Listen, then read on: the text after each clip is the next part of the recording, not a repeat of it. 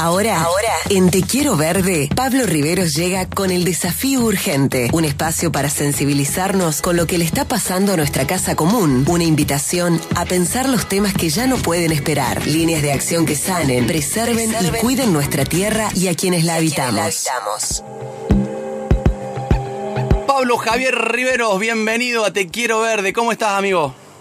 Hola, querido Víctor, ¿cómo estás? ¿Cómo andás? ¿Cómo está el equipo? Bien, acá estamos bien, lógicamente bien, pero bueno, con la preocupación por estos focos de incendios que hemos tenido nuevamente en una postal que se repite, ¿no?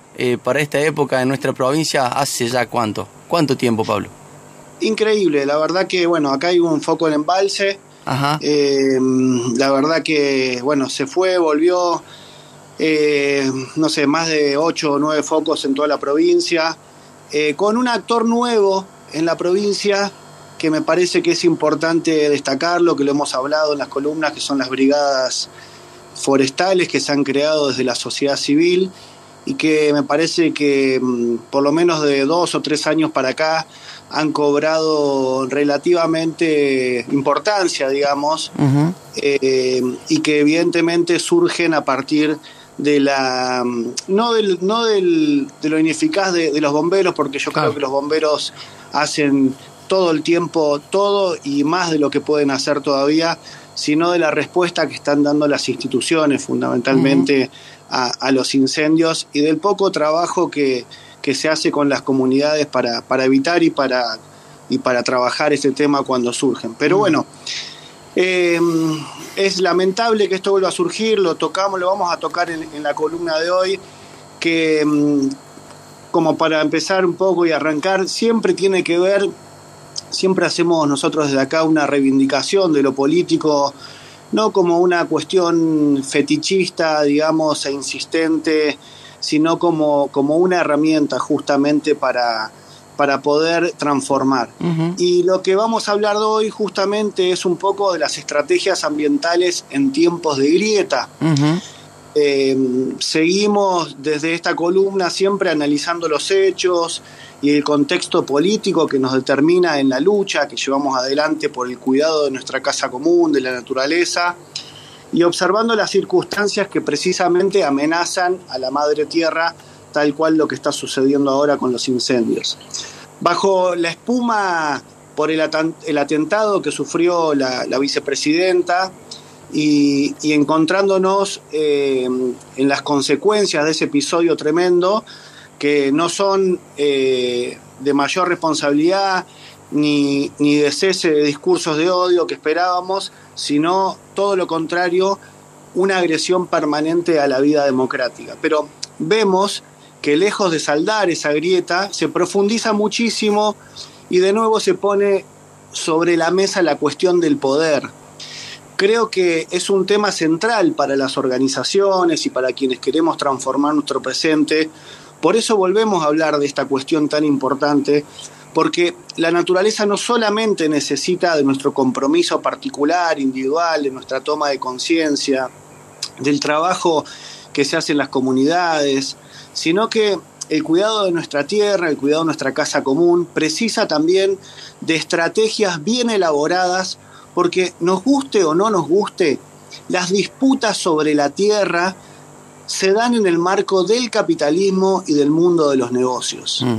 Y justamente, hablando del mundo de los negocios, esta semana volvieron los incendios en la provincia de Córdoba y nuevamente se trata de una problemática no resuelta, con la eterna sospecha de que más allá de las condiciones climáticas, del viento y de estos raros calores, los focos de fuego aparecen siempre al mismo tiempo y siempre sobre el bosque nativo. Uh-huh. Pero por otro lado, también seguimos muy preocupados por el grave retroceso que sufrió la ley de ambiente de la provincia. Uh-huh. Hecho que pasó de manera fugaz, con poco o ningún análisis y discusión y mínima cobertura mediática. Tal cual. Me niego y creo que no podemos aceptar con tanta liviandad este hecho, porque realmente es penoso que se retrocedan normativas que protegen al ambiente y que a partir de esas normativas en realidad se suceden un montón de situaciones que venimos hablando acá y de las cuales vos venís hablando en los programas, entre ellas los incendios, las autovías, los agroquímicos, etcétera, etcétera, etcétera. Pero por eso veo una necesidad imperante de movilizar, de acompañar cualquier manifestación ciudadana que tenga que ver con la defensa de los territorios y el ambiente. Por eso es importante decirlo que el próximo viernes, por ejemplo, se realiza una caminata de los pueblos indígenas de Córdoba, que es fundamental acompañar esa expresión también.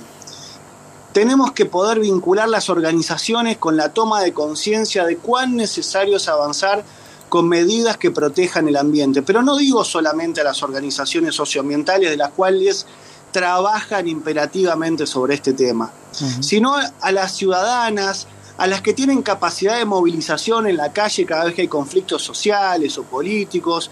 Todas ellas deberían involucrarse en el tema de la protección del ambiente y nosotros debemos elaborar estrategias para que eso suceda.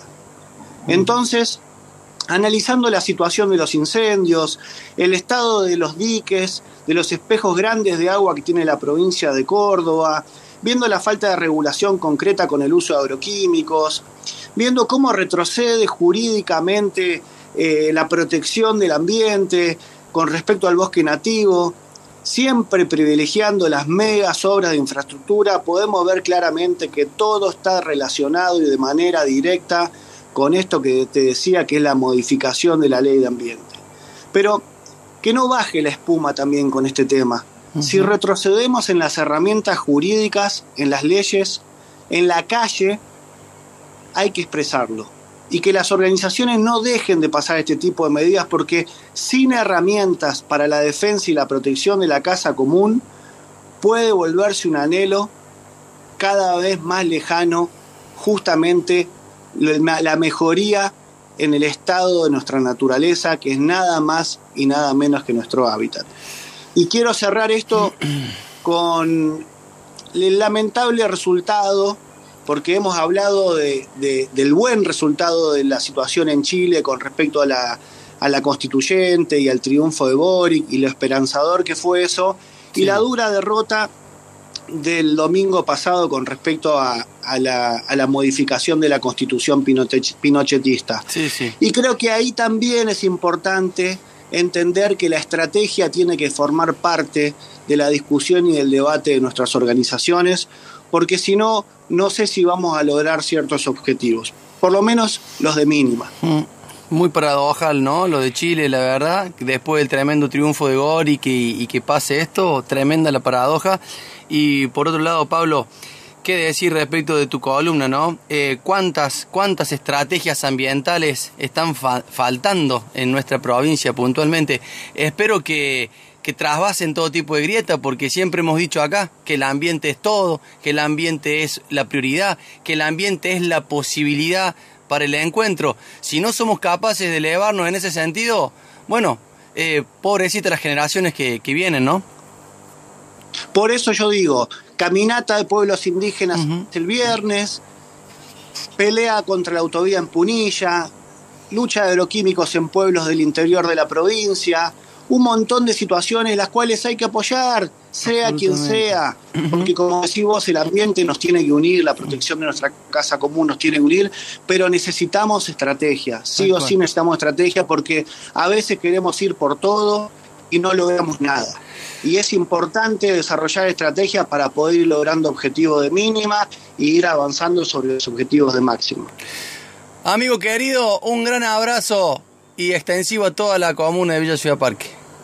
Gracias por todo, fuerte abrazo para todos y todas. Pablo Riveros estuvo aquí en el desafío urgente.